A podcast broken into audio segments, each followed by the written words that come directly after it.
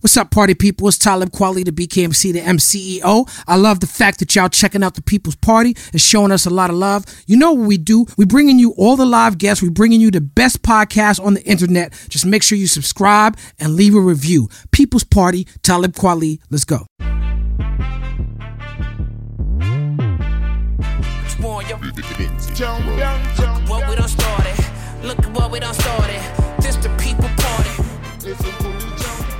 And we are back. My name is Talib Kweli. I am the BKMC, the MCEO, the Gentleman Savage, the Little Lebowski Urban Achiever, Ebony Man, Apollo Legend. I am your host for People's Party, the number one podcast on the planet, in the universe, world's best podcast with the world's best co-host, Jasmin Leigh, in the place to be. Give it up for Jasmin Leigh. Yay! How you doing, Jasmin? Amazing. How are you? I'm fucking awesome because uh, today we're gonna have a bona fide movie star, and I'm a movie buff. Mm-hmm. Yes, but you know what? We live in an era where people could be famous just for being famous. So not only is today's guest a movie star, but he's also a master of the craft of acting. Mm-hmm. Because not every movie star is a master craftsman when it comes to acting. Um, this man has been working from the 80s to the 90s to now. And when it comes to directors, you can't really ask for a more for more inspirational list of directors to have worked with from Stanley Kubrick to Robert Altman to Oliver Stone to Christopher Nolan. His career spans almost 40 years. He's been a major part of some of the most iconic films of all time Vision Quest, Birdy, Full Metal Jacket, Memphis Belle. He's on Stranger Things. Mm-hmm. All my Stranger Things fans are going to be very excited. Weeds. Weeds too. Miss Virginia too. He's also an activist, an avid cyclist. Ladies and gentlemen, a true Renaissance man, Matthew Modine is in the house. Yes. Yes. Pleasure. My pleasure. So tall in person. He's tall in person and in the movies. It's not all a lie. Um, how you doing, Matthew? I'm doing very well. Thank you for having me on your show. Thank you for being on the show. Um, I've been looking forward to this conversation for a long time. Thank you. No doubt. Ever since they told me you were going to be in the show. you know what I'm saying? Not that long, Yeah, but yeah, yeah. long enough. Um, so yeah, let's get right into it.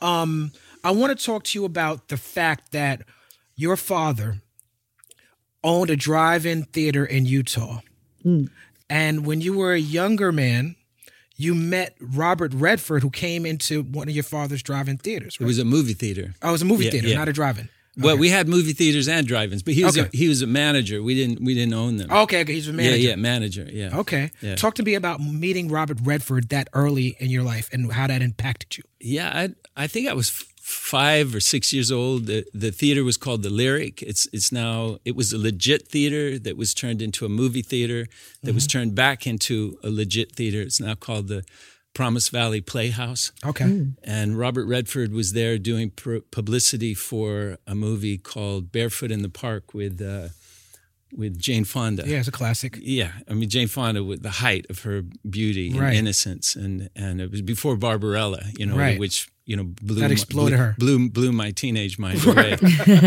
Sexy movie. Yeah, yeah, she outsexed the sex machine. she Wow. outsexed the sex Yeah. machine, That's right. Um, so yeah, it was it, it was extraordinary. thing thing that was impressive about my father's job was that all these people would come to his house. You know, when we had the drive-in theaters, uh, the drive-in movie theaters were away from society, away from the community, away from the town center, because it had to be dark.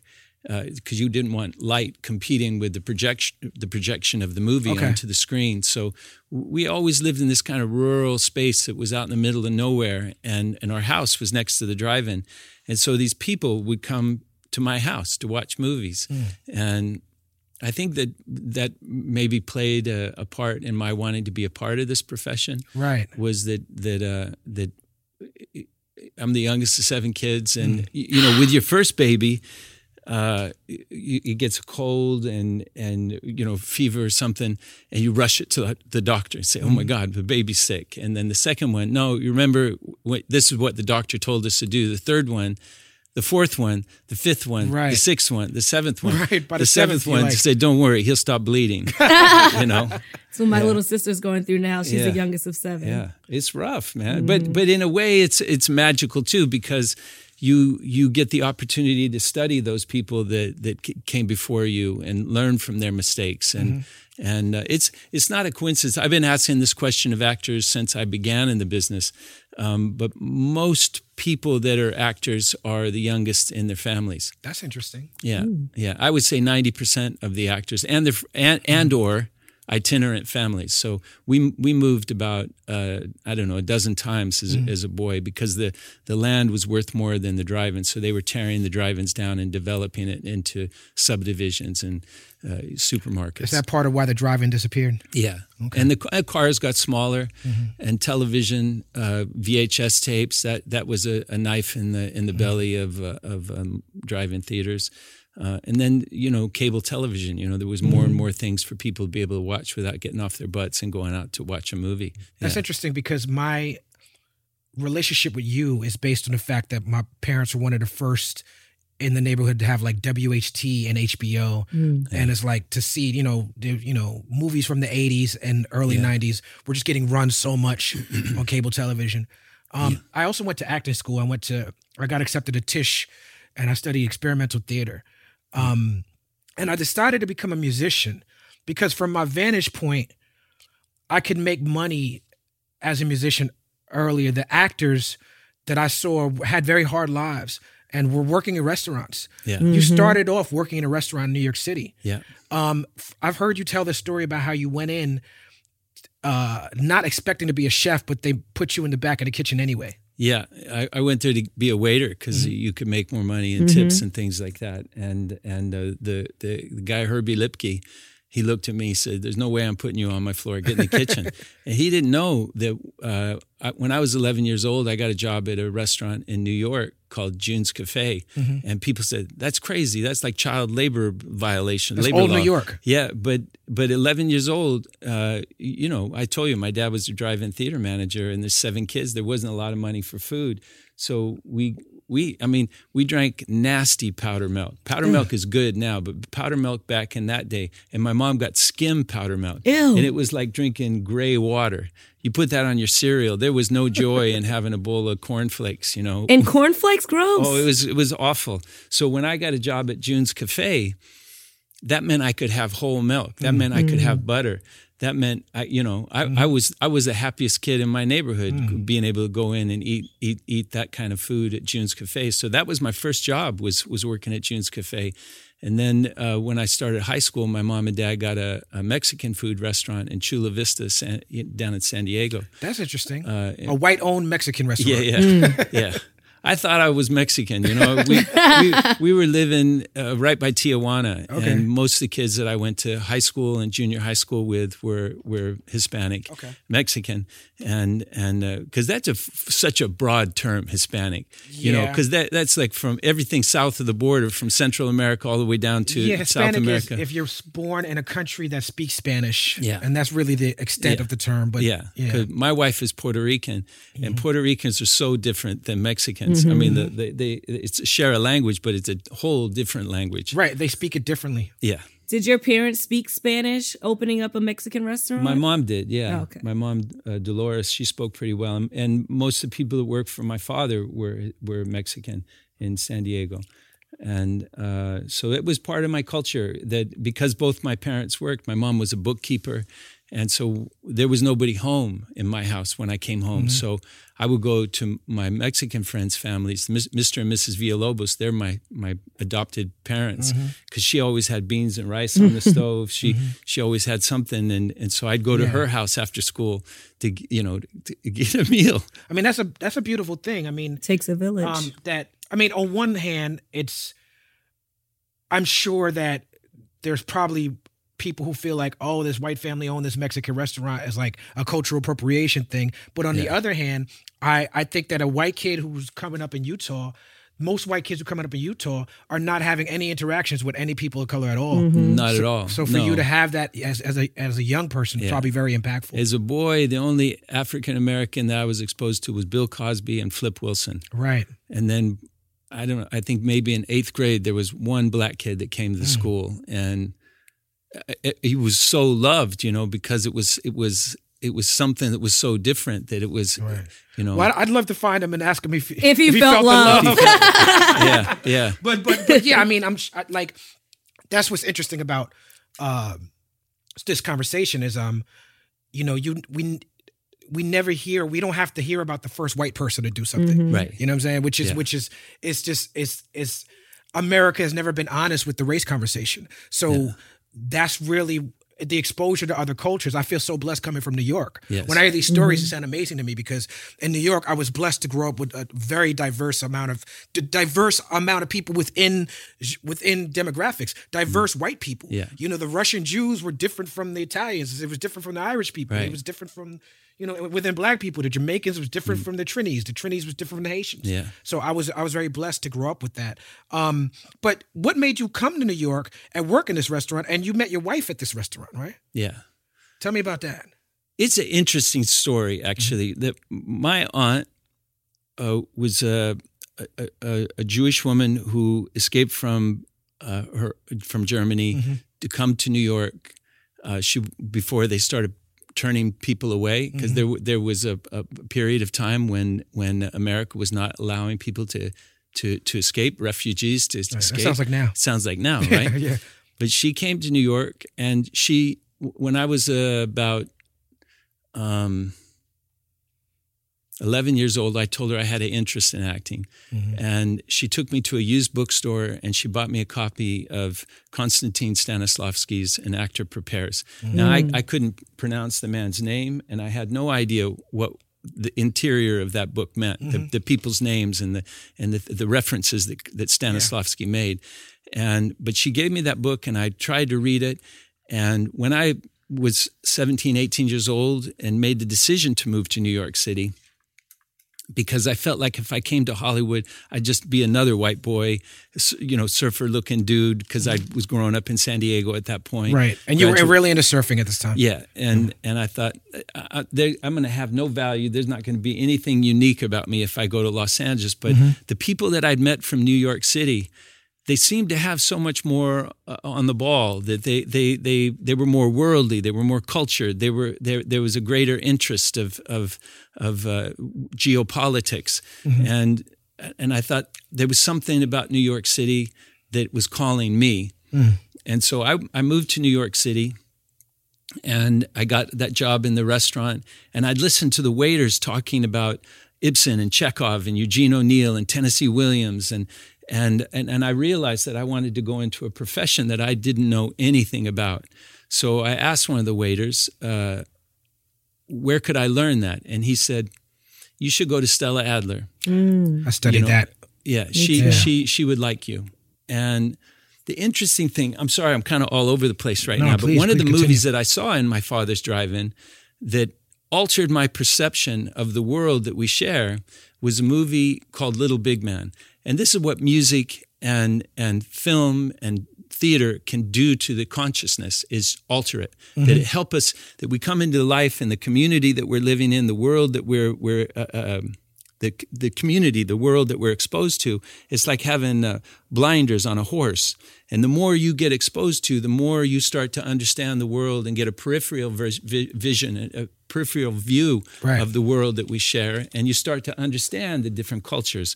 So when I was sitting on the ground at my father's drive-in in Orem, Utah, with a speaker and some popcorn that I got from the snack bar, and I was watching a movie called Little Big Man. And Little Big Man was the first time that they pivoted the camera from white settlers being attacked by savage Indians to Native Americans being attacked by U.S. soldiers. And the U.S. soldiers were coming in and they were killing the children, they were killing the ponies, they were killing the warrior, the, Right. the, the braves. You know, they were killing everybody Right. and wiping. And of course, you grew up on cow- cowboys and Indians, and Yeah. Yeah. and I was going to school with a lot of Navajo that were coming mm-hmm. from the reservation. And this was in Utah. in Utah. Right. And Chief Dan George was the, the the Indian chief that was in the film, and he called themselves in the film human beings. Now, at that point, from that moment on, all I wanted to be in life was a human being. Mm. I was so ashamed. I got so woke to what through a movie Yeah. of, of what that looked like, what Western ex- expansion looked like. And Donald Trump, just for all your listeners, go back and listen to, if you can stand it, that last presidential State of the Union speech he gave, he used the words manifest destiny. Now, no words in that in that speech are accidental. That's he right. used that. Manifest destiny was was uh, two words that were used to explain the Anglo-Saxon uh, push westward. Tell it. that that, that that that that said that it was okay to take this land away from That's these right. native indigenous. We are owed this people. land. and they used it again when they pushed the Mexicans out of Texas, Nevada, That's right. Arizona, New Mexico, and California. You know, he used those in 2020 That's right. manifest destiny. So here I am now. All I want to be is a human being. I moved to New York City. I go in because this actor had told me to go meet Stella Adler.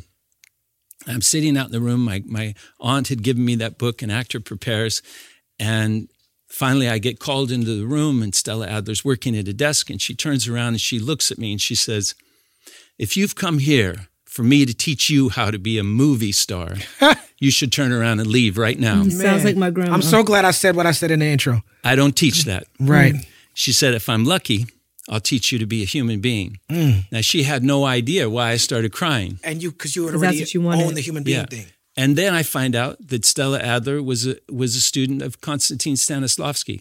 So there All was a blessing that my aunt had given me this book. And now here I was. Maybe that was what drew, drew me to New York City. Man. But I believe the real thing that drew me to New York City Mm-hmm. now is that when I was a chef at that restaurant, one of the waiters came back and said that he there was this girl wanted to order something to go. And Mm-hmm. I said, I'm not making it. I'm not making this dish to go because it'll be nasty and horrible, Mm-hmm. you know. And we weren't really a You kind had of take standards. yeah, we weren't really a takeout restaurant. He said, No, she's a good customer. She comes in. I said, I don't care what she is. I'm not making it. no, no, she's I said, You're afraid to tell her no? I'll tell her no. And I came out of the kitchen with my white jacket, Uh-huh. my checkered pants, and I looked at her and I said, How many do you want? and, that, and that was my wife. We've been together now 40, 41 years. It's amazing. That's a And beautiful I'd never seen such a beautiful creature in my life. Oh, man. Um, when you said you walked in the restaurant to be a waiter and they made you a chef, how did you look that they said no, you're not, you're not serving on my floor? I don't know what I don't know what he saw. I I think I think maybe maybe he saw me as an 11 year old boy working at June's Cafe. Maybe he saw me uh, as a teenager working in my mom and dad's Mexican food restaurant. It was called Don Roberto's, and and I was so green, man. I was so green. I was, you know, when I would ride the subways in New York City, people look at me and say, "Where are you from?" And I said, "I, live here." And they said, "No, but where are you Where you from?" from? Yeah, because no matter how hard I tried to be a New Yorker, That won't happen no more in They- New York. That's old New York they- now. Now, It's they were not gonna and the one of the like highlights of my career my life was when they find when I, I felt like I finally got adopted by New York City when Madison Square Garden asked me to come in and do the 50 greatest moments in Madison Square Garden's oh. history. That when when I got to be able to host that mm-hmm. that was like unbelievable. Then the New York Yankees asked me to do the intro for for the 2018 season oh, that's awesome. yeah to to to be the voice of of uh, of, of, of introducing Right. the, the new season That's that's awesome. yeah, man. that, that that and then I felt like finally New York wrapped its arms around me. um, let's talk a little bit about Birdy, Birdy. which is a strange and beautiful film. Yeah. Um, that movie you've done. I think of your career as like not war movies. You've done like not three war movies, but movies about soldiers. Yeah. Because these movies aren't really about the war. Mm. Birdy is about soldiers. Memphis Belle is about soldiers. Full Metal Jacket is about soldiers. And I feel like there was some foreshadowing in Birdy when Nick Cage character says, um, he says, any other war we would have been heroes. We didn't know we were getting into with this John Wayne shit. Yeah. Which and he's talking about the Vietnam War, right? Yes. But then you do Full Metal Jacket about the Vietnam War, and your character Joker is doing a John Wayne impersonation. Yeah. Through, did you ever make that connection? Yes. Okay. Um, I, and there was one more that I did with Robert Altman called Streamers. uh, with David Alan Grier and, and Michael Wright, and we won the prize at the Venice Film Festival for Best Actor. It'd never been done before, where they give it to the principal cast. They gave him a Best Actor award. So you know, I grew up with the Vietnam War. My oldest brother Mark uh, uh, went to Vietnam. I mean, so then my brother Michael joined, my brother uh, Russell, and my sister Elizabeth. They all joined the Navy. Uh, so this is this is personal to you. it was, yeah, because when you when you were a child, you'd watch Walter Cronkite on I think it was CBS News, uh, Uncle Walter, and he'd talk about the Vietnam War, and it was something that was uh, abstract because it was over there and it didn't it didn't affect you personally. Right. And then suddenly, when my brother was was uh, involved, now he could be he could become one of those statistics, one of those you know one of those people Right. uh, that, that that was a casualty of war. Right. And so it became something that was personal to me. And so after four movies about war, and in, in particular uh, Vietnam, uh, three of those films, of trying to understand what America was doing in that war, I, I, I don't think that there's ever going to be an explanation or an understanding of what it was that we were doing. Um, and, and I think that, you know, may all the gods bless Muhammad Ali for his, Yes, his indeed. stance uh, of giving up his Very title. brave and courageous. Yeah, absolutely. And uh, I, I, I, I wonder if, if, if I was uh, as woke as him in that at that age that he did, he chose to take that stance. Hmm. Uh, that if, if I would have had the courage to do something as as, as bold as, Right. as he did, Do you think you'd still have the career you had if you did have the courage to do something as bold as he did? no, Right. no, Yeah, he lost a lot. You know, he, that that's a testament to how great of a human being he was. Yeah. Because he lost everything. yeah. He lost uh, money, fame, He everything. took his title. yeah, everything. Yeah, Um, Nicolas Cage, who I'm a huge fan of, um, he's become in this era sort of a meme because of his acting choices and his intensity Yeah. and his passion. yeah. He's very memeable. He's very memeable. His faces, his everything. what was it like working with a young, fresh Nicolas Cage? It was very different. You know, I mean, he. I, I, I, don't know this to be fact, but I believe it is that that uh, Jim Carrey, Nick Cage, and Crispin Glover all studied with the same teacher in Los see that. Angeles. That's interesting. I can definitely Your performance that. in Birdy reminds me of Crispin Glover and Willard. Willard. Yeah, yeah. Oh, he reminds me of you because that yeah, came yeah, first. Yeah, and and he and Nick remained friends, and Mm-hmm. he, then wherever they went, people often thought, "Oh, I loved you in Birdy," and he would get really angry. and then people would say to me, "I really loved you in Back to the Future." Uh, As George McFly. yeah, but I always thought I always thought they were talking about confusing me with Michael J. Fox. Right, no, like, no, no, no, dude, it's I don't look. Yeah, and it was it was him that, that I finally realized that That's it was funny. I need to get him on here. He's done some of my favorite interviews. Now that I do this, I watch interviews. Crispin. And I could watch Crispin Glover interviews all day long. yeah, he's a wild one. Yeah, I, but I think that you know, Jim Carrey's is arguably you know a comedic Freaking genius, genius. and and he had that, and then Crispin I think is certifiably kind of uh, mad. Mm-hmm. Uh, don't mean that in a bad way, but but he has a madness about him that is is Right. He's a sane reaction to an insane world. Speaking of Jim Carrey, you know, growing up, you see all the faces and things that he makes, and you just assume that, you know, he was just born making faces. And then I had like a, I did like some clowning training, and I found out that that's like a real art form to be able to move your face in, in that manner. And that made me fall in love with him even more. yeah. You got to do exercises to get your Mm-hmm. Face to be that that elastic. Yeah, the mask. Yeah, yeah. So Alan Parker directed Birdy. Yes. Right? And uh Bugsy Malone, Fame, Pink Floyd The Wall, Unbelievable. Midnight Express, Unbelievable. uh, Mississippi Burning, Angel Heart, which my grandmother, Javoti Green, is an act. My grandmother and my grandfather are actors. They did the National Black Theater with Woodie King. So they they they knew like Sam Jackson and Denzel and them back in the days. But my grandmother, Javoti's in Angel Heart for one brief second. Um, but people, a lot of people say Birdy is his best film. Um, what is it like working with such an iconic director at that young stage in your career?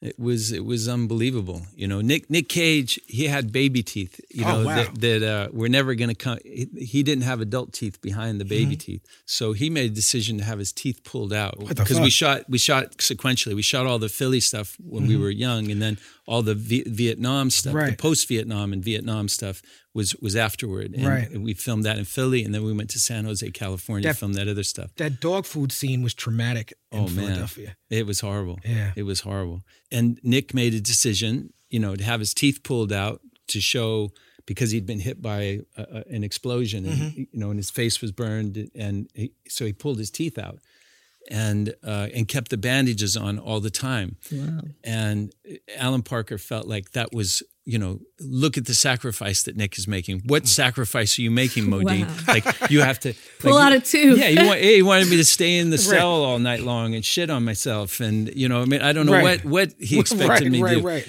And this is something that I think is interesting. And I, teach acting classes. And just as we have these physical characteristics that have been handed down to us from our ancestors, Mm-hmm. that's wound up in our DNA, that why wouldn't our ambitions be wound up in that DNA? Why mm, wouldn't we mm. have the aspirations of those people who came before us? That that maybe back in your in your family generations ago, there was somebody that wanted to sing to express themselves through mm-hmm. song.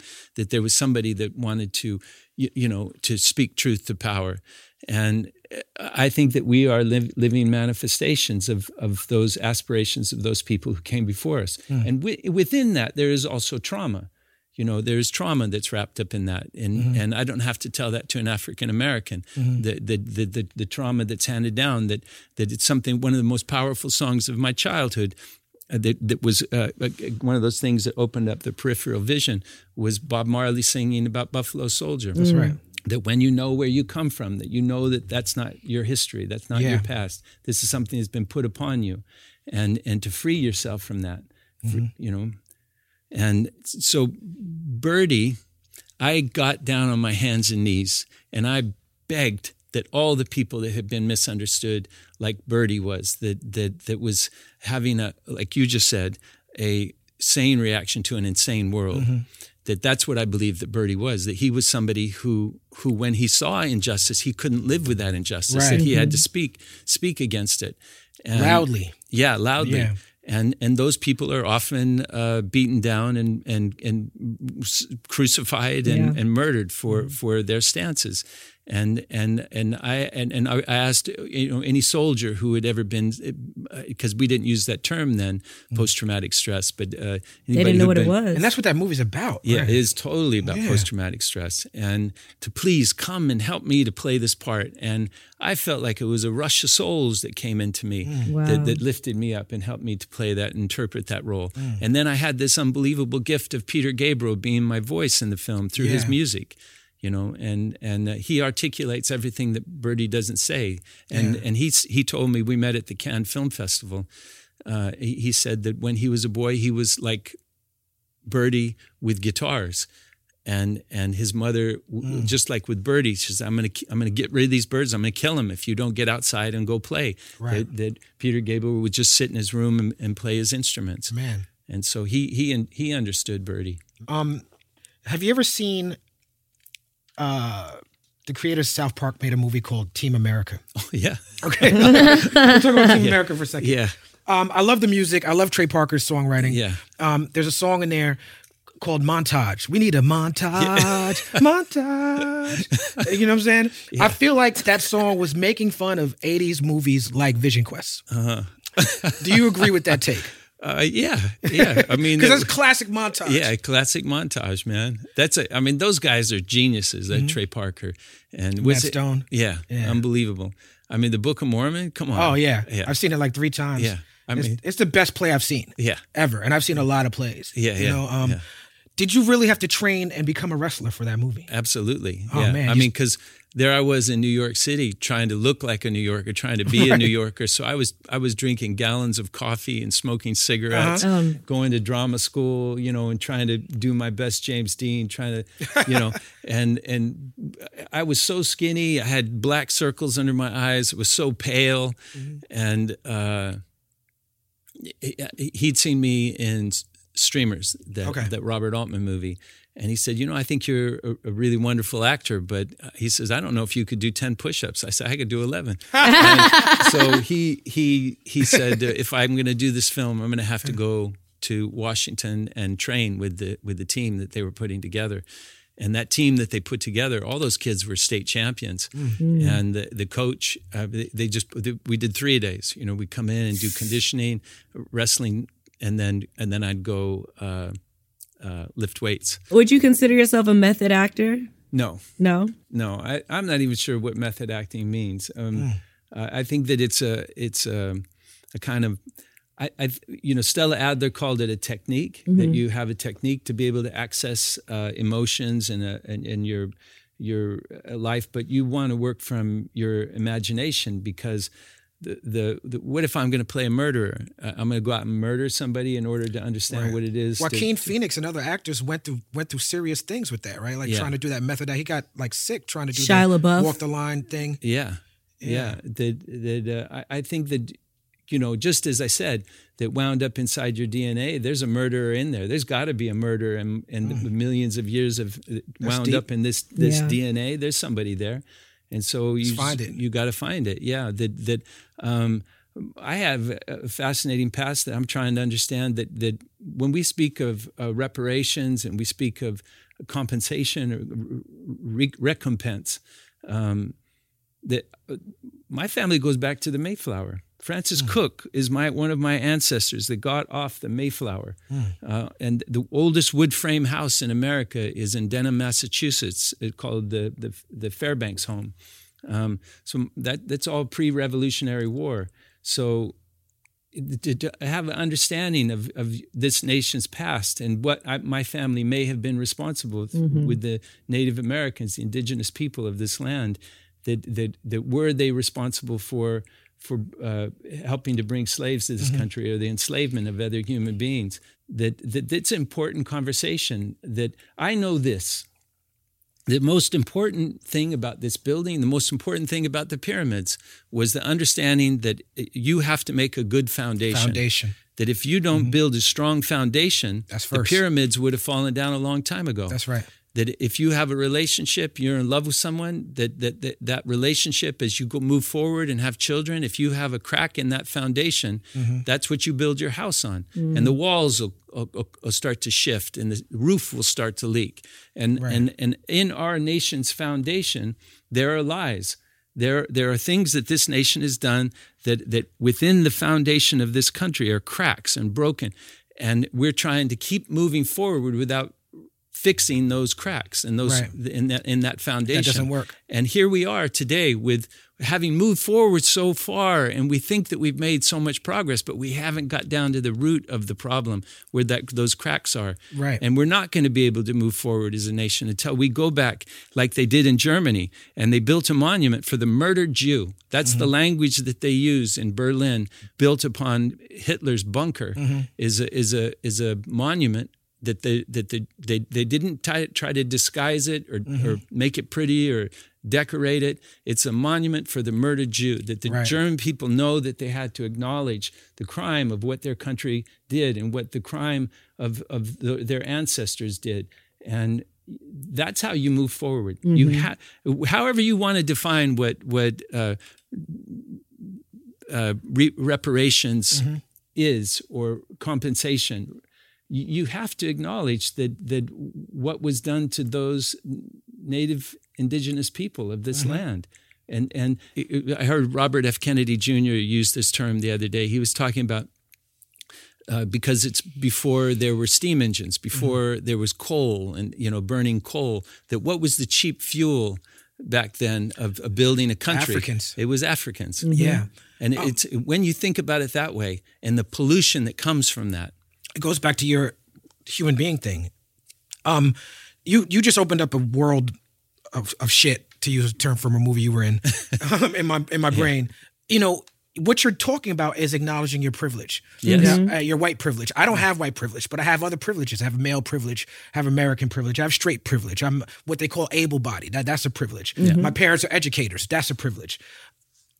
Too, too often, when you speak it to uh, people who are not marginalized or people who are members of oppressor groups, and I'm a member of several oppressor groups, and there's groups, and I'm a member of several oppressed groups, right? Mm-hmm. A lot of times, white people, I think, have a problem getting to that place that you just got to because they think white privilege means you get free stuff mm-hmm. or it means that your life is going to be awesome. And it's not that. You could be a poor white person, Right. but your life is going to be is not going to be based. Your your poverty is not going to be based on you being white, whereas a person of color, sometimes that poverty might be based on them being a person of color. Yes, sir. You're acknowledging your you talk you you ra- raised the subject of reparations. Slave masters got reparations. Mm-hmm. You know this this country. You talked about Germany bravely and righteously building a monument to the murdered Jew. This country builds monuments to Confederate generals and mm-hmm. soldiers, mm-hmm. and then the right wing will march to save them, all while saying the Democrats are the party of the KKK. It's like, well, the Democrats are the party of KKK. Why uh, KKK voted for y'all, and why are y'all all marching to save mm. Confederate monuments? I think that the problem is is accountability. You're attempting to take accountability, and as a black person in this country, I'm not a slave in the definition of slave, right? But I wear the scars of slavery because the social systems set up during that, that time are still effective today. You d- don't own no slaves right now, but you clearly benefit from having ancestors who own slaves. Um, so I think it's it's about not acknowledging that as the problem, you know. And I think that I I, I commend you for being able to acknowledge it. But I think it's interesting that you're bringing this up as we talk about Vision quests because that's a Native American term. Was there any pushback from Native American communities when that movie came out? And I heard heard they're making a second uh, a remake of it as well. I don't. You can't remake the movie. I did- I thought that was strange when I heard that. I mean, it- it's funny. The Bill was Bill Simmons, uh, the sports guy. I think his name- Bill. I think that's his name. He was he he did this thing where they go through and they they talk about movies and. Uh, they essentially said, if Loudon Swain was alive today, what would he be? They said he'd be in prison. he'd be in prison for the things that he was saying. You know Right. that that that as I was listening to your show and and um, about, with, with Michael Rapaport, Yeah, and Mike he- Rapp. and he he was using the B word. Uh-huh. And Yeah. you kept saying stop it, you know, and and you warned him like you you because it's a different time, Right. And it's a different time. The things that Loudon Swain, he's down in the basement with Linda Fiorentino and says, "You're fucking my teacher. Why don't you fuck me?" and grabs Mm-hmm. her. That's like uh, like almost rape, like what Mm. he was what he was. It willing. is still. It's actually still a form. It's not even almost. Yeah. yeah. So um, there's that. I mean, and the, the things that he talks about in the film about wanting to be, he says a coos doctor in outer space because he wants to be he wants to be a gynecologist in outer space. I mean, he Coos says doctor. he says all this all this all this crazy crazy stuff and. i- You know, in this sense, if you want to make a movie about a kid who becomes a wrestler, you don't don't remake Vision Quest. Yeah. just make a new movie about a Right. kid, and it probably wouldn't be a high school, uh, you know, that kind of that style of wrestling anyway. It would be MMA fighting, Mm-hmm. Right. You know, it would it would be a different a different thing. Right. So it's foolish to try try to try to do that. But um, I, w- w- was- what you talked about before about uh, the acknowledgement of the past. Uh, well, I mean, Michael Schoeffling, who played uh, Kuch. Uh, his desire he was lying about being a native american he he wanted to be he wanted to be because of his own home life mm-hmm. of his father being an al- abusive alcoholic you know slapping him around and stuff like that mm-hmm. he wanted to be a part of something that was more pure something mm-hmm. that that had a history that had a uh, a rich culture instead of the culture that he was coming for. Right. So he appropriated a culture. And I understand that. I mean, I, I did that in my own way with what I, I told you before about wanting to be Mexican, about the, the, the love and affection that, that I received from the Villalobos family um, was something I didn't I didn't have in my own my own home.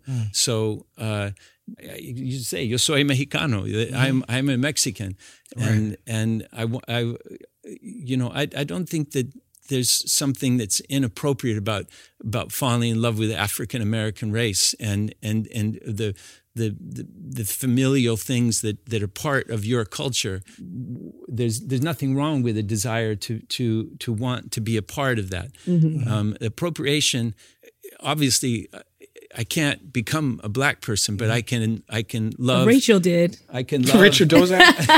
She can- tried. I can love and appreciate the culture um, Well, I think you do that because you appreciate your own culture. You know, I think the, the first step to appreciating another culture is appreciating your own culture, Yeah. your own heritage, and then you can understand why people would have love. And then then your love comes from a place of genuine respect Yeah. instead of a fetish fetishization. Yeah. It's like because I understand what cultural means. You know, The, and the problem is like we know that black culture is super cool. That's why everyone. I mean, we know that, but the problem comes in when you're not paying homage to where the culture came from. Because like you love, you said you wanted to be a Mexican because you know you grew up next to a Mexican family that shows you love, but you know that that's what you're, you're taking from their culture, and you're saying I got this from Mexican culture. But the problem happens when people take from black culture and then they don't give credit where credit is due right main example is on the uh, runways where we can't go to work, smack it on the runway and act like it's shows? yeah, the fashion shows.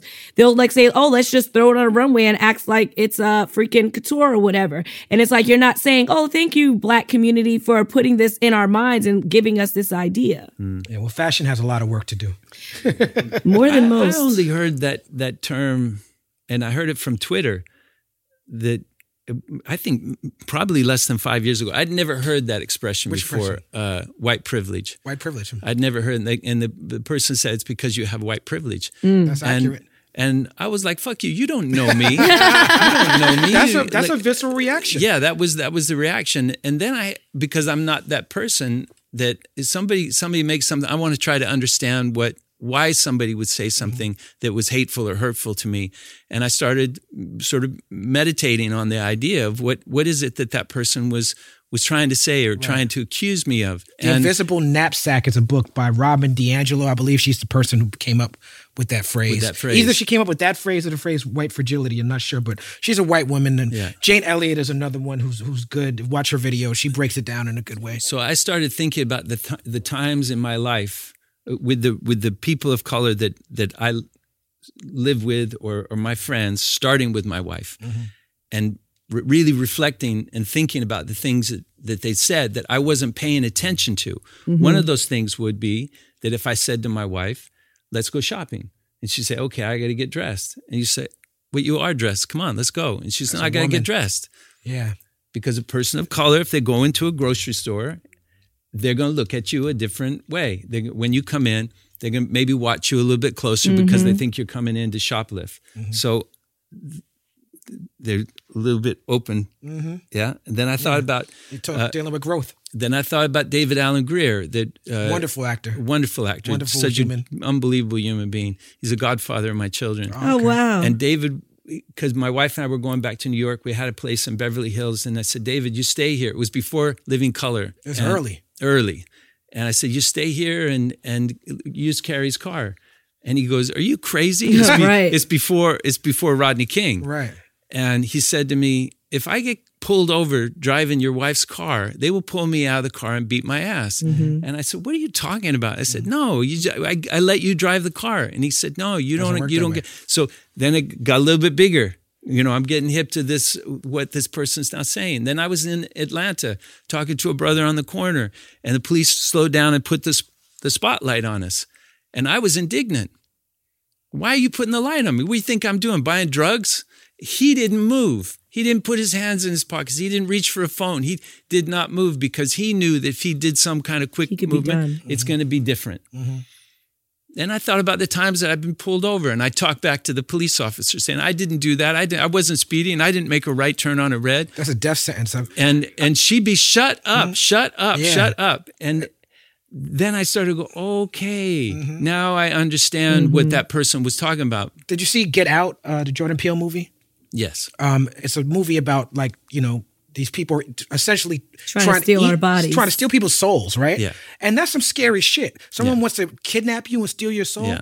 But for black people, the scariest part of the movie is when he was about to get away and you saw that siren. Mm-hmm. And when I saw the movie, I said. This is a monster movie. And that cop siren is a monster because the whole movie, I'm like, they're gonna take his soul. But the biggest gasp of the whole movie in the theater was when that cop siren turned on, Yeah. and every black person in the theater was like, "Oh, He's done. this, oh, now he's gonna die. Right. he's gonna get shot. He survived these fucking Yeah. soul suckers. Yeah, yeah. And now he's gonna get killed by a, a, a yeah, by a officer police of law. officer. Um, why did when they when they first said that you had white privilege? Why do you think that you were so offended by that? Because it's not really an insult; it's just like you know a matter of fact thing. But why do you feel that you were offended by hearing that you had white privilege? Bec- probably out of ignorance, uh, not understanding what it was, and and using that, you know, that imagine if I said that's because you're black that you Right. don't understand something, you know, Right. That that would be. I like- get it on that level. Yeah, So you that it thought was- you because it requires Yeah. it requires, and that's why I talk about the educational privilege. Yeah. I mean, it I also requires s- a certain amount of education Yes. and travel and perspective and wisdom to even understand that concept. Yeah, mm-hmm. most people wouldn't have taken the time that I did to, reflect on it, those mm-hmm. those instances in their life where they to get an understanding of what it is. Mm-hmm. They'd just be offended and that's it. They wouldn't they wouldn't stop get right be- there. wouldn't get beyond their anger. I also saw Eddie Murphy on Saturday Night Live where he dressed up like Put a, up the white, Yeah, and he yeah. gets on the bus, and everybody goes to the bank, and they start giving free money. Yeah. But That's what that's that's what people when you when people who get mad at white privilege, that's what they think we're saying with Yeah. that Eddie Murphy. That their statement. life isn't hard. Exactly. let's talk about you going from one iconic director to the next and working with Stanley Kubrick. Yeah. Early in your career, from Spartacus to Doctor Strangelove to 2001 to The Shining, so many, so many classics under his belt before he gets to Full Metal Jacket. Yeah. Do you? And he's known as a perfectionist, right? Mm-hmm. Do you have any ill uh, Kubrick stories that you haven't shared yet? Oh man, that I've never shared. That's that's a hard one. You know, I can't compare the experience of working with Kubrick with any of the other people I've worked with, only because it was two years. It was two years uh, in England working with him, and you don't get that that opportunity with with directors. You- The the, the most longest film was six months, uh, but usually it was four, and in, in those days it was three months, and you, you'd be with somebody you have this intense experience everybody pushed together and and it, it's extraordinary magical wonderful experience making movies. And then then it's gone and sometimes you never see those people that you worked with ever again. And um, that's weird. Um, it's one of the things um, that i love about black culture especially in music is the the willingness to work together to the, the the way that they cross pollinate and and that there's a community of like artists Right. that that they're willing to to help and work together that the Jamie Lee Foxx who I worked with on any given Sunday how he has all these people come to his house on the weekend and Yeah. they they, they I'm put Willie Beeman. Ladies. yeah you know uh, uh, that's that's so cool I, I s- I don't i can't think of a bunch of white people doing that unless they're like country western That's people. community. yeah Um, in that Having a- movie, yeah. um, it deals, especially in the first half of the movie, with community that forms around boot camp. Mm-hmm. And uh, uh, Vincent uh, D'Onofrio, that's his first performance, right? Yeah. That's his breakout performance. Yeah. How ill was he in that movie? uh, you know vincent and i met at an audition for private school it was like one of our first movies and, That was and the, that movie got me through puberty. I got yeah How so, Talib? Uh, you know, it's one of those. It was it's one of those HBO, yeah WHT, cinema, Yeah. Skinemax. Skinemax. That's Skinemax. fine. Yeah, yeah. And Phoebe Cates. you Yeah, know? Um, so uh, we had met, and he was studying with somebody from Lee Strasberg School, not Mm-hmm. Lee Strasberg, but one of the one of his students. I think Lee had passed away already, and I was studying with Stella, and there was a big rivalry between With those- Strasberg and, and Adler. about what was the right way. Was Right. it I was in experimental theater, so we would just take it from everything. yeah, yeah. That's Yeah. the thing to do, man. Yeah. You take from the best. Yeah. Mm-hmm. And so I said, you know what we should do? You should come to my class and I'll go to your class. We'll switch places and we'll decide for ourselves which is the best one. So he said, that's a good idea. So I went to some of his classes. He never came to my classes. But I thought it was crazy what was going on in his class. People were slapping each other and spitting on each other, Oh, and they no. were angry. Yeah, it was it was cuckoo. It was crazy, crazy stuff. And and but he never he never came to my classes to experience what it was like to work with Stella and the, and and you know from your tech, technique and your imagination. And uh, my career took off. I, I got the part in private school. He didn't. And then Vision Quest and and uh, Uh, Mrs. Soffel and mm-hmm. Birdy. And then I was I, I was walking down the street uh, on 57th Street, and he was a bouncer at the Hard Rock Cafe, mm-hmm. and he was embarrassed because his career hadn't taken off. And I said, "Dude, you know, you stay ready because I believe in you. I I know you got what it takes. I was in the room with you. I saw you audition. So just be ready because the opportunity is going to come." So I get to London. We shot Full Metal Jacket backward. We shot Vietnam and then mm-hmm. boot camp. So we were shooting all the Vietnam stuff. And Stanley said, You know, I'm really happy with the cast. Everybody's doing a great job, but I can't find someone to play Pyle. Because you had a full head of hair, you had to cut your hair. Yeah. Um, he man, he and I was. he- said, and I said, I got somebody. I said, he's not because he was supposed to be really f- so you helped him get that role. Okay. and Southern, you know, because that's why I called him Gomer Pyle.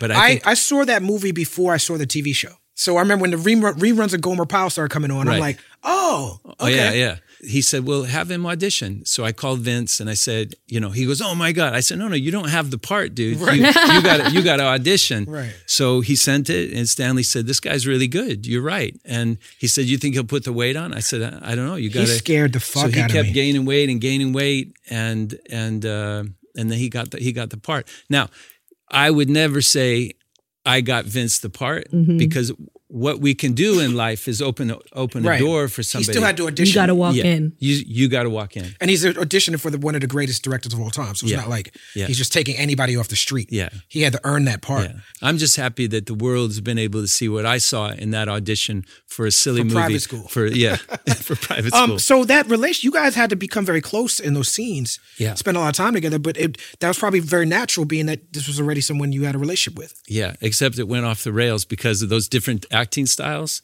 because of the method and, and technique. Mm. Yeah. So as I, I, got can now see. I now I now that you're saying it, I can't unsee it. Now I'm seeing the techniques in the film as I'm yeah flashbacking. So, so now we're starting to work together, and he's he starts going down into a rabbit hole that, and then he said something to me one day. We were we were we were marching around. Most of the other guys in the movie, because I said we filmed in England, Mm-hmm. they were. Uh, they call them TAs, Territorial Army. And uh, Territorial Army, I think that people that join the TA in Great Britain, it's like you can go to jail or you can go in the Territorial Army. So they were a lot of a lot of rough dudes, right. And and they all try, yes, you know, I mean, Right. and so What we. we doing? Stop! Stop! Stop! Oh, It's not licensed for you to start doing. All right, all right. English That's accent. That's it. Yeah. So so they were all making jokes and we were having a good time. And we were and Stanley was waiting for the sun to come down and go through the trees. Mm-hmm. So he said, Let's do it again. Let's do it again. And he liked us marching through the field because it was making dust. And you see the dust through those shafts of light coming mm-hmm. through the forest. And then he comes over to me. He says, "Okay, stop fucking around. I'm ready to shoot." And I said, "Well, I wasn't fucking around." At that point, Stanley and I had been together for almost a year and a couple months. Mm-hmm. And you know, like if you told me, Matthew, we're getting ready to, to record, let's stop fucking around. It's you're not telling me like, dude, Right. and and so I said, well, I wasn't fucking around. And and I'm going back to get back to what they say, number one, right? Go back to the starting position. And Vince goes, he was behind me. He goes, yes, you were. And, St- and Stanley looks at Vince, and I look at Vince like, what is that? What's happening? And he says, yes, you were. You were you were telling jokes with the TAs. and Stanley goes like, come on, let's just go. And he, cause he like, I'm not getting involved Right, in right, this. right. Go, you know, he got behind the camera and I said to Vince, I said, so what? So I was joking around with the TAs. So what? He goes, well, you should stop fucking around. And I said, what happens if I don't stop fucking Right. around, Vince? What, That's what the question I would ask. He says, he says, I'm going to kick your ass. And I'm holding that M14 rifle that weighs, Uh-huh. I don't know, like 15, 20 pounds. I wanted to bust that thing over his head. I was so, so pissed off at him, telling me, I was, you motherfucker. and so from that point on, all those scenes when I'm buttoning his shirt and and I'm teaching him how to make the bed or put the shoelaces in, we wanted to kill each other. Was Damn. that before or after the soap scene that that That happened? was it was before it was all leading up to the book. So you see me in the movie, I give him whack, whack, whack, right. whack, whack. Right. A couple extra whacks. Yeah. Yeah, and then that scene with you covering your ears with this Yeah. man, that's such an iconic scene. Um, we had you just we just had Chuck D here. Yeah. Um, Chuck D has a song called Black Steel in the Hour of Chaos. And the first lyric is, I got a letter from the government. The other day, I opened and read it. It said they were suckers. They wanted me for the army or whatever. Picture me giving a damn. I said never. And that song with that video, along that song came out like 87, 88. Full Metal Jacket came out 87. Full Metal Jacket and that song made me be like, fuck the military. Yeah. I'm definitely not going. This is what happens? Yeah. Fucking R. Lee Ermey? Yeah. Oh my God, he was like a oh, this guy is in my dreams. Like, talk to me about that actor, and you know, just like the the quotes. You could suck a golf ball through a garden hose, Yeah. and you look you so ugly. You could be a modern art masterpiece. Yeah. And Looks like the best part of you ran down the crack of your oh mommy's ass and ended up a brown stain on the mattress. right, Jesus. like talk to me about that dude and what he brought Yeah. to that movie and to that set. Yeah. The one thing that I wish everybody could experience was his poetry. He he would write poetry, and it was the most filthy, obscene poetry you ever heard in your life. Just like his insul- insults, the- those things that we just talked about. Yeah. That that I mean, it was. It So that was from him. yeah, uh, Or his experience in They the they transpi- they tr- they they uh, transcribed a whole bunch of things that he would say when he was auditioning because he was hired as the technical advisor on the film, and there was another guy, Tim Colceri. Tim Colceri plays the the guy in the helicopter shooting women and children. Oh yeah, That- that guy was- Ain't War Hell. Yeah, that guy was the drill instructor. Yeah, And so Stanley said, "Go audition." with the with the Rafterman throwing up, like that's how I felt watching that scene. but yeah, could continue. Yeah. So uh, he's Stanley would say because we were shooting Vietnam and were getting ready to shoot boot camp. He said, "Go audition all of these territorial army guys, the TAs." And because we had to, we had to cast them, and you can practice your lines. You know, you get in shape as a as a drill instructor now, while while you know videotape it. And so he would go do it. He would do it for a half hour, forty five minutes or something. He said, "Ah, you know, my throat hurts. I'm not going to do it anymore. I'm going to save it for my performance. And Lee Ermey would say, "Well, we got all these people that have to be auditioned. I'll do it." So he would step in front and just start saying that crazy shit, and and then Stanley would look at the videotape and go like, I, "I got somebody who's playing the part, and I got somebody who is the part." Where's the part? And so uh, poor Tim, you know, he he lost his But role. he, he, but he, but his damn. that him in that helicopter was Yeah. such an integral part Yeah. of that story. Yeah. It was the sort of the the man that was like the the the, the end of the innocence, right? Yeah, yeah. Stanley did him a good to give give him, give Yeah, him that job. I guess that's bring what it- being a good director is. Yeah, Uh, do you still have people that recognize you from that role? Uh, I don't know. I got a lot of snow on the roof now, you know. But but yes, I, I don't think I changed that much physically. That people still recognize me from Full Metal Jacket. Full Metal Jacket made you a part of hip hop because you were Two sampled on Two Live Crew, one of the biggest hip hop records of all time. Yeah. and it's not just the the, the Vietnamese uh, prostitute to sampled, but it's you like everything. Every- yeah, Have you met Two Live Crew before? I never met him. No, you never met Uncle Luke or n- none of No. them. I mean, Uh, I couldn't believe it. that That, was such a cool thing. I mean, that was like the Yankees or Madison Square Garden embracing me as a New Yorker. Yeah. That, that to for Two Live Crew to uh, to end up in a hip hop song. The but, rifle- but I didn't finish really talking about R. Lee Ermey. He, Oh yeah, let's go back he- to that. he- yeah, we he- started getting off track. he is just as crazy as you imagine and Mm. and he uh, the thing is he was yelling so much that people people say like you must have been laughing and stuff and it was no because when he was in front of you uh, his breath was so so bad Oh, from, from so much coffee Uh-huh. and nervous tension and then his throat started bleeding from because because you you know a drill instructor might do that for an hour a day and now he was having to do it for eight hours a day Mm-hmm. while we were filming yelling yelling yelling yelling yelling and his throat he started really bleeding so they they were giving Blood, him sweat, and tears for that a- shit. Yes, a steroid spray. So now you had cigarettes, coffee, nervous tension, blood, and steroid Ew. spray that was all coming in your mouth. It was an absolute horror. That's real. That's real acting right there. Real stanky ass And, acting. yeah, and he couldn't pull a punch. So when he when he would throw a punch to hit me or slap me across the face. It, was you know, real. it was yeah, and sometimes he'd just catch your nose and he'd catch your cheek and slap you across the face. And and Stanley said it looked like a miss. I say, please, he slapped me across the face. He'd go, yeah, but it looked like a miss. do it so. Vince, when we got out on the on the on the parade ground, Vince went over to Lee and he said, I saw like inside the boot camp how many times Matthew had to get punched or slapped. I'm not doing it. He says, I just want you to hit me full on. And he said, What? He says, Yeah, just just hit me as you would. And so Lee went over to Stanley. He said he wants me to hit him. And he, Wow. he said, but he said it's okay. It looks so real in the Or- film. or- I see why now. Yeah, it Yeah, was he real. hits him so hard, his hat spins around on his head, right. and then he like your left side or the left side of your face, and Right. what's the bam? That's the right side. His hat just spins around on his head. He gets hit That so scene hard. was so intense. Did he need makeup after the hit? no, No. no. Real acting, baby. It was kind of like I hadn't seen something like that since uh, that Robert De Niro and uh, Smile. It's a long. It's The really deer, long. the deer, Hunter. Deer Hunter. Yeah. I had the two. I had the two VHS. You had to get the two VHS for that movie back in the day. it didn't fit on one. Yeah. Um. Do you still know the rifle prayer by heart? This is my rifle. There are many like it, but this one is mine. My rifle is my best friend. It is my life. I think that's about it. Yeah, I, I, I, yeah, I can't remember the rest. That's about Yeah. it. Yeah. That's, That's a about good it. lot. That's a good good bit to remember. Okay, Yeah. what about your John Wayne? How's your John Wayne these days? Well, is that you, John Wayne? is this me? Yeah. No doubt. Was that all right? That was good. Yeah. That sound like the movie to me. Yeah, come here, you old codger. Uh, grab a hold of that there wagon wheel. Uh, let me just uh, get some axle grease. Oh, Uh, man. He goes, Oh, Duke, you got to give it to me right here. You gonna do the whole Everybody, everybody's going to want a piece of me. that was a recording Stanley Kubrick had. Now, this is something that people don't know about Stanley Kubrick is that he had a wicked, wicked, mean sense of humor. Mm-hmm. And that was a record. There was a, a guy who used to do impersonations, and, mm-hmm. and Stanley played it to me at his house mm-hmm. on an old reel to reel tape recorder. It was a guy doing John Wayne and, and uh, Walter Brennan, and it was John Wayne uh, giving it to Walter Brennan.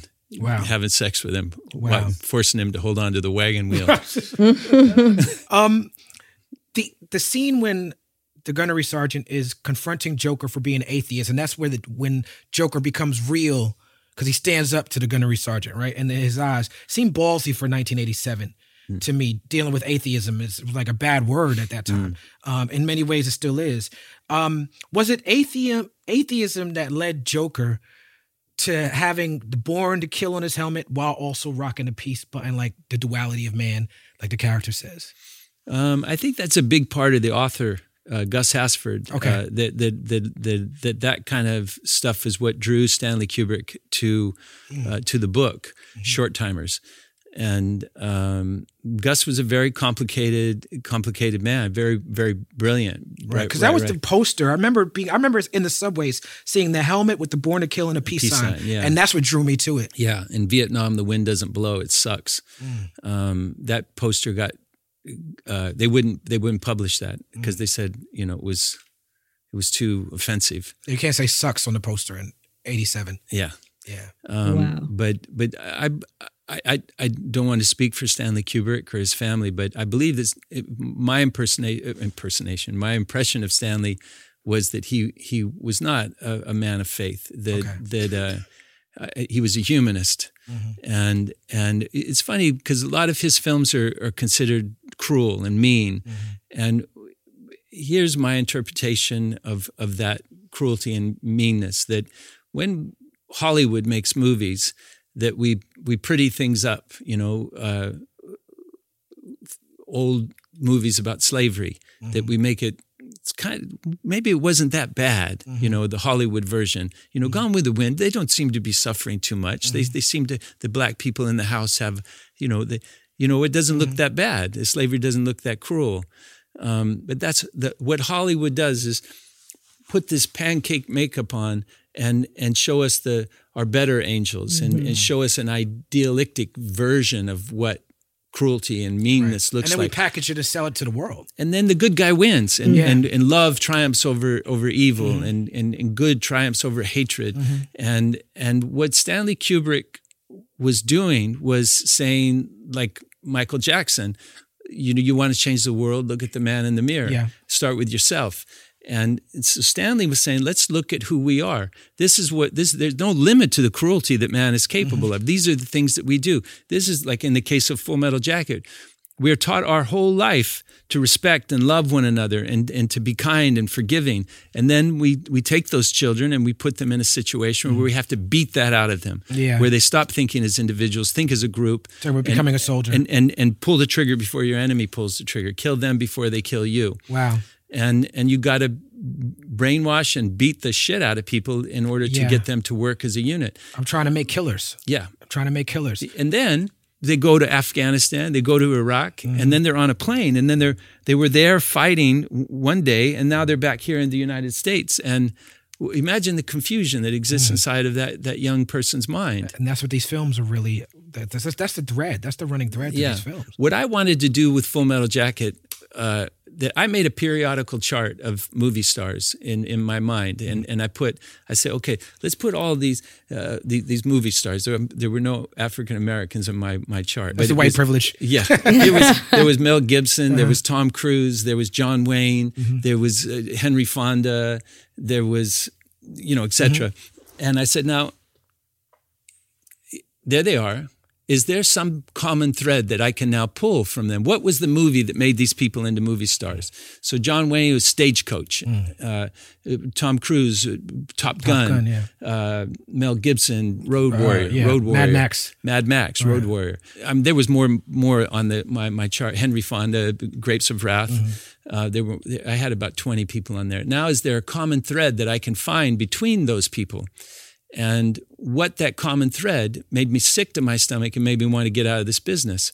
It, it was justifiable homicide. Wow. That, that Mel Gibson's family had been murdered, and it was now okay for him to go The find those revenge people. fantasy. Yeah, the revenge fantasy. Tom Tom Cruise was killing Russians, the ultimate en- enemy during the '80s when Ronald Reagan was president of the United States. Henry- I've heard that you had an issue with the politic for that movie. I did. Yeah. So in, in Full Metal Jacket, when I had to stand over that young girl's, Eh, that young Vietnamese girl, That's the sniper. what my goal was in that scene was to splash blood on the audience. I wanted them to feel the mm. weight of that girl's death and the responsibility of what we do to young mm. people when we send them off to go fight in a war and they have to stand over a young Vietnamese girl who's begging them to end her life. Right.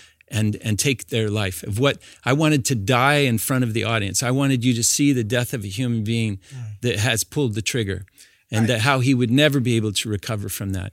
And, the, and so, in the case of of uh, Top Gun, it was because my wife and I had just gone to to Berlin, the Berlin Film Festival, and they asked, "Would you like to go across Checkpoint Charlie and go into East Berlin?" I said, "I can't go to East Berlin. I'm an mm-hmm. American." They said, mm-hmm. "No, you can go to East Berlin because you are. It's the Berliners who can't go Right. into East mm-hmm. Berlin." I was, with my wife, I was like, "Yeah, we want to go." So we crossed that Checkpoint Charlie, and it was like going Wizard of Oz backwards. We went from a colorful Berlin into black and mm. white East Berlin, and it felt like the synagogues and the buildings were still burning. Like you went back in time. It was yeah, it was it was unbelievable, and they took us to this monument for uh, where a million Russian soldiers had died fighting the Nazis in the Second World War, and I was like, wait a minute.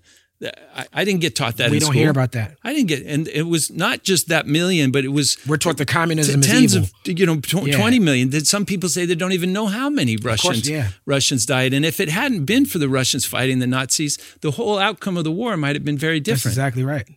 We didn't get taught that in school I didn't get taught that in, in growing up in Utah That's right. and here I was taught my whole life that the Russians were the people that were going to destroy the world, you know. And if it wasn't that, it was the Chinese. The you know, beware the yellow threat. Yeah. All of this kind of uh, fear of the other, and Yeah. and so it makes sense that when I came back, the movie that was waiting for me after turning down Top Gun, because I I, I turned it down because of those Cold War politics, uh, because it was it was perpetuating that lie. And then I waited and waited and waited, and, and then came Full Metal Jacket. I think it's interesting that the scene where Gomer Pyle shoots uh, Ermey, uh, Hartman, right? Was his neck? Yeah. When he walks into the head, he says, "What is this Mickey Mouse shit?" And then right after you stand over the the the, the sniper girl that y'all found and killed, y'all singing the Mickey Mouse Club theme song. Yeah. It's like that was powerful for me. I never talked to Stanley, but he never asked permission from Disney to use it. He just did Oh, wow. it, which I think is fantastic. That's yeah, man. You'd never get away with that today. no, you No. cannot. And but it's the words, and Stanley's deep, right? Mm-hmm. Stanley maybe the only genius maybe I ever met in my life. I'm sure I've met others, but but his his his genius was was right there in front of Mm-hmm. him. Who's the leader of the gang that's made for you and me? Me. Mm-hmm. Who's the leader of the gang? The- the- who's who's marching coast to coast and far across the sea? Right. So it and it goes back to those marching ch- chants you were doing in also- camp. it- yeah. it- who's the leader of the gang? Who is marching coast to coast and far across the sea? That was, you know, remember I told you, I said, I don't understand why we were fighting in Vietnam, but was it just for westward expansionism? Was it just to get Coca Cola and Marlboro cigarettes into the, into, you know, to, to expand, uh, what I believe is American democracy is that we don't live in in a in a republic anymore, a, demo, a democratic society. We live in a capitalistic society. that right. we're a corporatocracy. That's right. Um, Joker was a journalist being asked to print fake news. Yeah. Um, how do you feel about Trump's attack on the free press? yeah. I, I- know Donald Trump. I, I know right. him We were from New get York. City, and and uh, he is what you imagine. He is everything that you imagine. Um, I believe that he is everything that is wrong with our country. That he's a manifestation of those cracks that are in the foundation of our country, and his cracks are, are going back to his father, who who taught him how to lie and how to cheat the system, and, and going back in time to to you know when we when we uh, Adolf Hitler in his book Mein Kampf, he, learned that shit from America. That's right. You his know- inspiration for his philosophy was American Jim Crow in particular, the Yeah. Jim Crow laws and and and cr- creating second class citizens out of Yeah. out of Africans. That ph- phrenology or Yeah, the brain thing, the the, the studying of people's faces and stuff like that. That all came from here. That's right. You know, with those wealthy, uh, you know, coal barons and institution, uh, you know, the indu- industrialists that built America. They were the ones that saw the master race. Mm-hmm. right. Captures the industry. Yeah. Yeah. Yeah, and and that's why I think that we didn't get involved in the war for a long time, and why England didn't get involved in the war Yeah. a long time. You got a queen whose family is German, you know, Right. that that royal family, Right. You know, so that ancestry, right. going back to that foundation again, you know, Right. Now, Memphis Belle Memphis Belle's another war movie about they're fighting Nazis in this movie. Uh, there's a term in that movie, situation normal, all fucked up, Yeah. snafu. snafu. That kind of describes where we're at right now with, with Trump. Yeah, Um, it's weird that it's become normalized. That's yeah. that's the situation thing. normal. Yeah, Yeah. Yeah. Um, talk to me about the scene in which you had the conversation with the plane. yeah. And what's that like as, as an actor? it, was it was difficult because it's an inanimate object that he's having uh an emotional uh, conversation with. But but I, I I believe my my uncle was a B seventeen pilot. He flew seventeen missions before he got shot down. I wore his dress uniform in that scene, Oh, wow. and uh, he Oh, this was personal to you again. very personal to me, and it was something that I shared with the cast members when we were making the film. Um, that I asked my uncle, "Is there something I could do in the movie that that I could do would be a, a tip of the hat to you and and your your friends that you you fought in the war with?" And he said, "No." He says, "That's horseshit." He said, "But when you put that uniform on, don't disrespect it." Mm. And I, I get goosebumps thinking about it now, and, and what that what that represented. That those that sharing that with my cast members changed the way that they their attitude toward how they were going to play the role because what we were doing was would have been imitating uh, performances by other actors that we had seen. You know, I had a cigar and I was going to, you know, be chomping on a cigar and and it, this kind of false bravado. And we realized that that we owed a responsibility to those people who had fought in those things. And the truth of the matter was that if you were doing combat missions, you did love that plane. That plane was was not an inanimate object. That was Okay. a living thing that, that was that was getting you through, I through guess that's what mission that scene was about. and that relationship that you had with the other people on the on the airplane that you were a living organism that you you were uh, like you know it's one body but it's two hands and they have to work in concert with one another it's why you don't shout when you're on those radios you don't scream and yell because you create chaos so when things were most frightening and and terrible that they spoke very calmly over the radios they say look eight o'clock there's a Russia, you know, a German Messerschmitt coming in eight o'clock. You know, now he's at nine o'clock. They they spoke so calmly on the on the thing. So wearing the uniform and speaking to the airplane and and and knowing my uncle's uh, having flown 17 missions before he got shot down and almost lost his his uh, left arm uh, in Belgium. Uh, it, it it it was personal, you know, and and and it was a different war. It wasn't Vietnam. It, it wasn't. It was. Um, it wasn't Iraq, and it wasn't Right. Afghanistan. It was. Those soldiers f- felt like they were doing the right, righteous, walking in the path of righteousness. Yeah. Yeah. Yeah. I mean, we we were fighting a war that had as clear an objective as maybe since the American Civil War, where where we had an understanding of what we had to abolish in order for those first words of our Constitution, "We the people," to have significance and meaning in in a in a in a in an evolving country. Right. That we have to continue to evolve and fight for those those things because otherwise. Uh, it, it, they're they're empty, hollow words. Um, talk to me about working with yet another iconic director. You you're just like batting a thousand with these directors at this point. Oliver Stone. Yeah. We talked a little bit about Any Given Sunday earlier, but I'm very interested in your. I feel like your character to me was out of a out of a cast of interest, interesting characters was might might be the most interesting for me. The Doctor, the NFL Doctor. Did you get? I, I know that the NFL wasn't happy with that film. No. Did you get to chop it up with actual NFL doctors and get the real scoop? Yeah, there was a book. You're okay. It's it's just a bruise. Mm. Uh, he was a. I, I'm sorry, I can't remember his name. Uh, he he was a do- doctor for the uh, Oakland Raiders, Mm-hmm. and he was the person who started to introduce sports medicine Mm. and and saying that maybe you don't want to eat a steak before a game and a, and a quart of ice cream. That he he started to transform and introduce nutrition to um, athletes Mm-hmm. and and say the things that he did that that you have a, a, concussion or you Yeah. have a, a- something that could cost you your life that you have to think beyond you know the the 25 years that old that you are the Mm-hmm. 22 years how, how those young ages that those people in the when we're that young we think we're going to live forever and Right. we we don't think that we're going to carry those injuries into our old age and he understood that and he tried to implement that into the into the NFL and people hated him because because they were they, they were just players were just Right. something that you negotiated with and Right. traded and Not and- human beings. And when they were done, you got They somebody call new. forty million dollar slaves. But what's interesting is that you're acting with actual football players who are dealing with these actual issues, Yeah. and you're playing the role of a doctor. How intense was that? It was pre- pretty, pretty. I mean, it was wonderful to be around them. I mean, Jim Brown and Lawrence Taylor. Mm-hmm. Yeah, I mean, Um, they experienced those things for real. Yeah. It was the first time that I'd really been dipped into black culture, mm. and and Oliver Stone told me he said you got to you got to understand Matthew this movie is about black culture mm-hmm. that this what the, the you know you you have to understand that, that that's what football NFL is. Right. but it was it was a fascinating thing for, for me that that film you know that I, I found myself in a car with Jamie Foxx and LL Cool J and mm-hmm. James Brown Jim Brown and and and uh, Al Pacino was he there? no, I was not. No, I was the only white dude in the in that car. I met Al Pacino in Harlem Yeah. at my friend's house. He was a friend of my friend's mother when I was a teenager.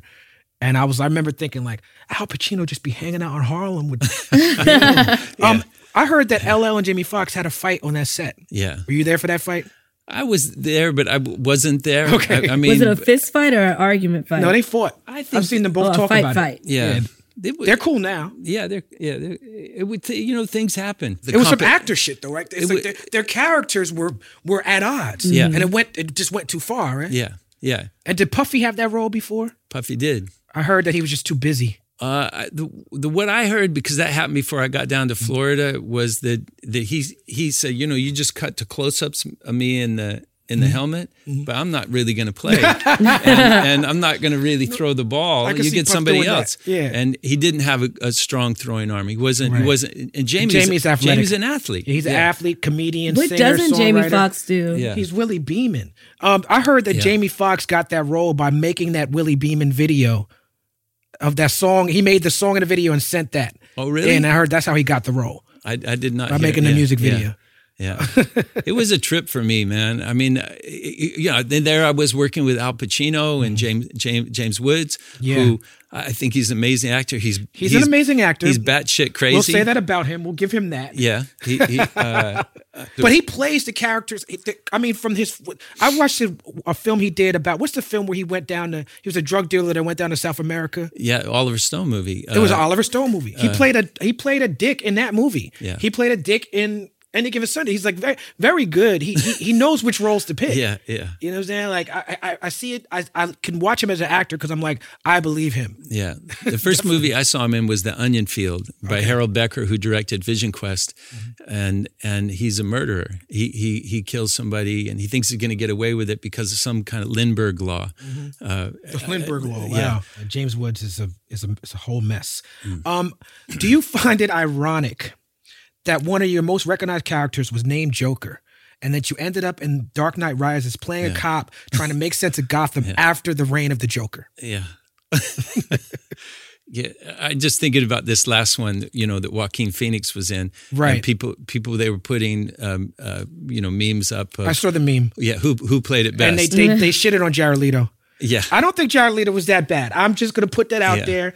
I'm not with the whole anti Jared Leto thing. I think he's a fine Joker. yeah. you know what I'm saying? But Private There's Joker got a lot of on that. votes. You know, people, a lot of people were saying that, that, that somebody made one with Private Joker.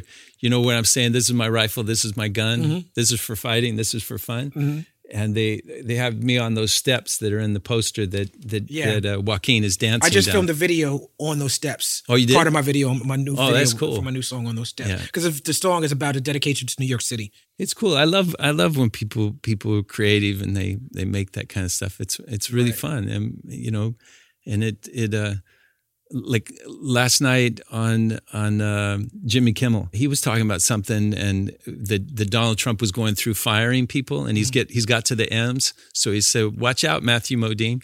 you know, it's just you know, or or like uh, the Jonas Brothers call you up and ask you to be in a in a music video that they're doing. Um, I grew up in New York City, riding my bike around. Um, I still ride my bike around when it's warm. Um, I don't wear a helmet. Um, isn't it against the law now to not wear a helmet? It's not. No.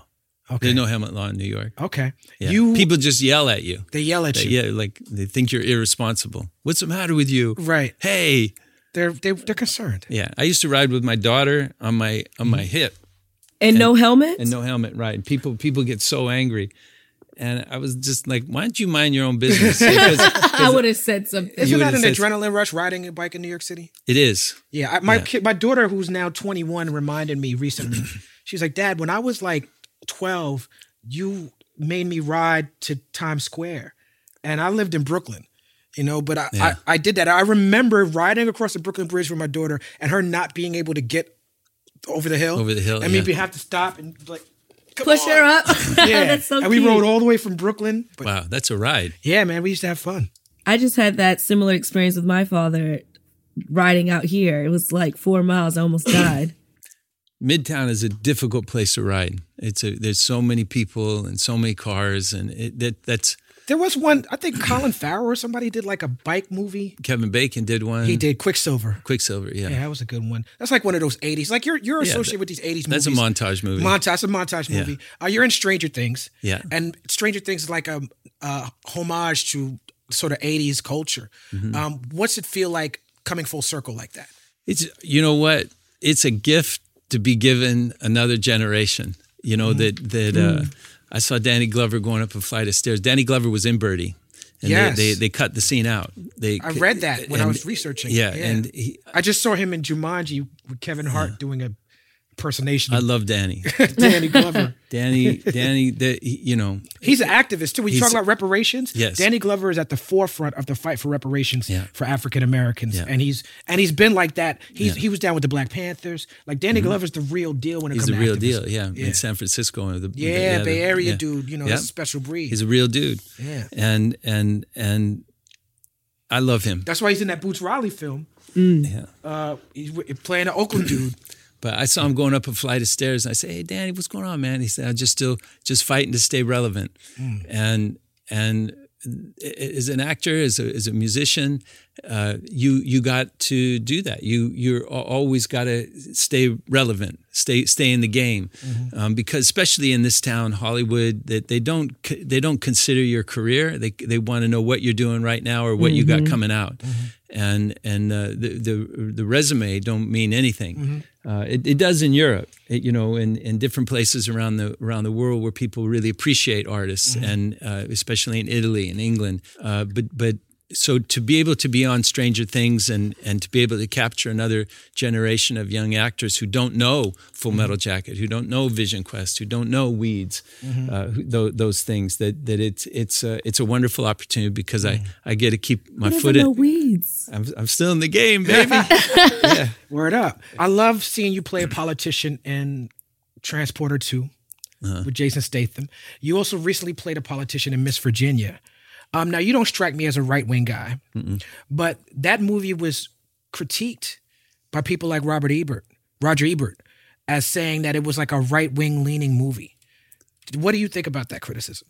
the the, the, the Soldado, the Uh, Sicario one, Not Sicario, uh, the Miss Virginia. Oh, Miss Virginia. So Miss Virginia, before you answer, I just want to Yeah. say that I I haven't seen that movie. Yeah. But from the clips I've seen, I was someone whose parents uh Uzo's character was reminding me of my mother and what I've seen because my parents, I was messing up bad in school, getting into street situations and my mother and my father were educators but they worked they asses off and took on second jobs and everything Mm. they could to get me in boarding school. And then my parents didn't do what they did to get me out of the streets into boarding school. They saved my life with that.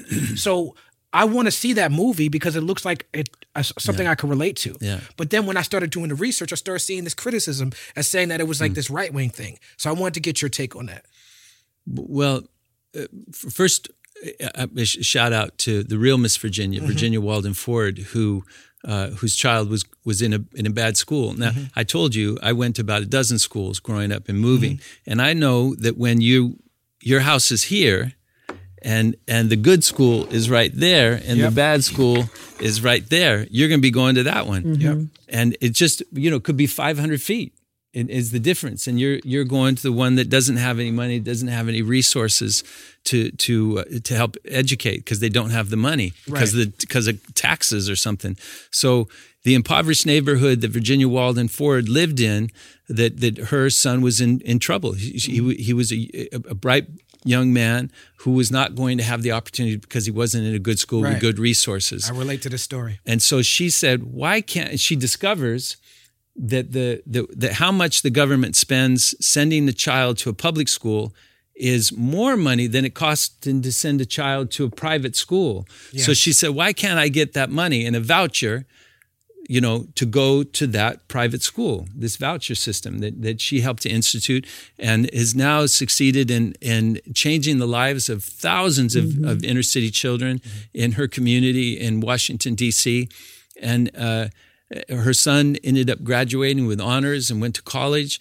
And uh, so, uh, big shout out to the real Virginia Yes. Walden Ford because she's important. she she is you know transform the you know which is no greater gift than to give that to children. Mm-hmm. Um, so, and I believe that the Oscar race began last year when, when I saw Uzo Aduba in this film. That I thought her performance was Oscar worthy. It was it was wonderful. But it, my character, when you meet him, he's a guy who gave up. He's a politician. You know that that's the problem with term limits. That there that there's no term limits. Right. once those people get in, they can just stay there for the rest of their lives. They become politicians for a living, and Yeah. their job becomes to just make sure that they keep that position. Yeah. So my guy, I, that's why I've got a costume that kind of was 10 years out of date. You know, the pants were a little bit too short. Makes the, sense. The, the, the tie was a little bit too wide. And, and, uh, I, I fell asleep with my hair wet, and when I woke up, it was sticking straight up. And I said, "Oh, that's perfect. That's how I'm going to wear my hair in the movie." And he's somebody who enjoys a glass of scotch, Right. And so I just and he, and playing golf. That that's what his his professionalism was was was uh, just kind of coming showing up to the office. Yeah, it sounds going, like a caricature of a U.S. politician. yeah. Yeah. and and what Uzo does to him is that he was somebody who had uh, a desire to help the people, to work for the people. That you to remind that, that this role movie should do is remind people that those people are elected officials and they their responsibility is to represent the people that they who put them into those the mm-hmm. seat that they have. And we forget that. Mm-hmm. Those are elected politicians. And when they don't do their job it's our responsibility when you live in a free and democratic society to push those people out because they're not representing you. That's right. and people get lazy and they don't vote and or there's voter suppression and people aren't aren't given the opportunity to vote Mm-hmm. and that's a bit that that's a criminal thing that that exists across our right. the United States and we we that's another conversation. It disproportionately affects people of color. Unbelievable, people that- unbelievable. Yeah, voter suppression.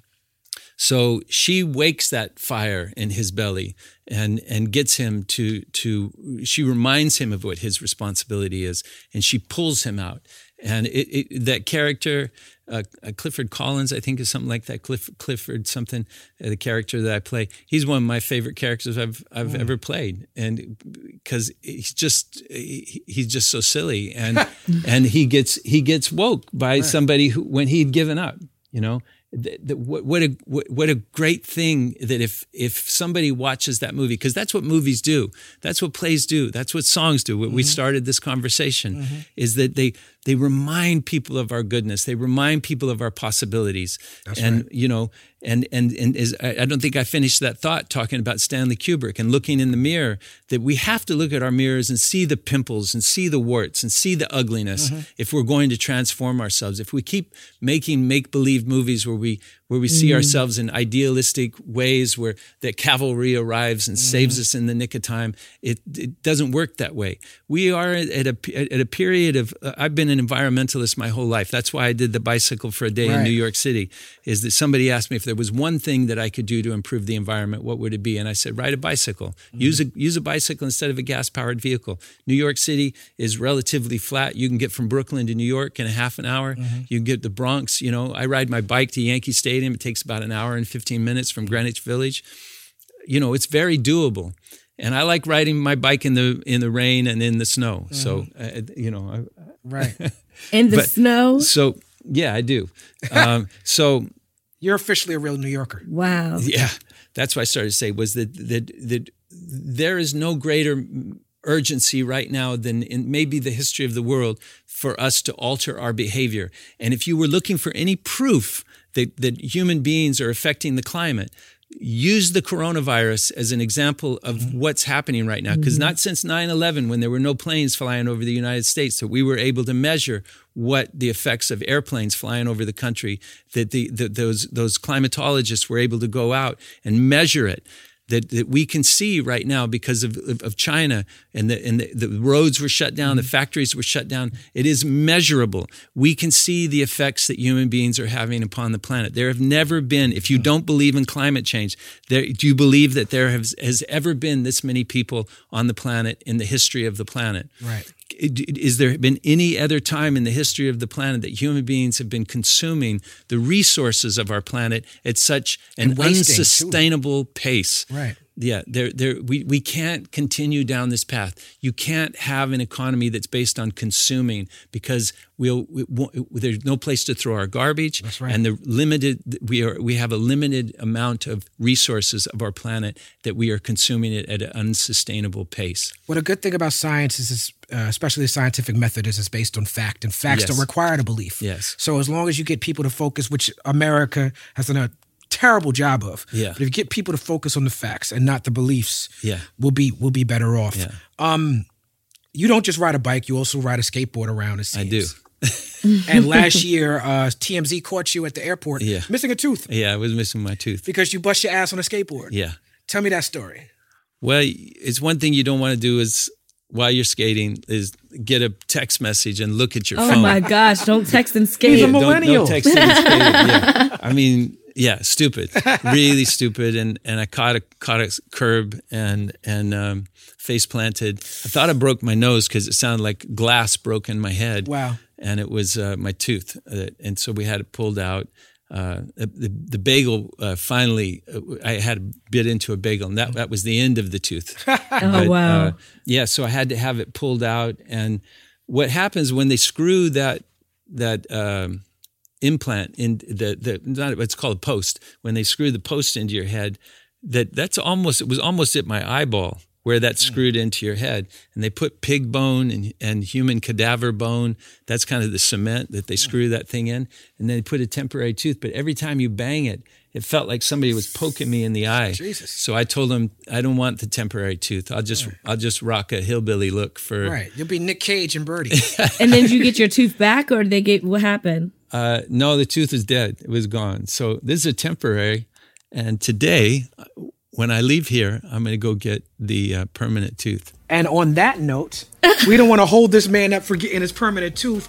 Ladies and gentlemen, give it up for the legendary, Thank the you iconic Matthew Modine. Thank you for having me, man. Thank you. coming, man.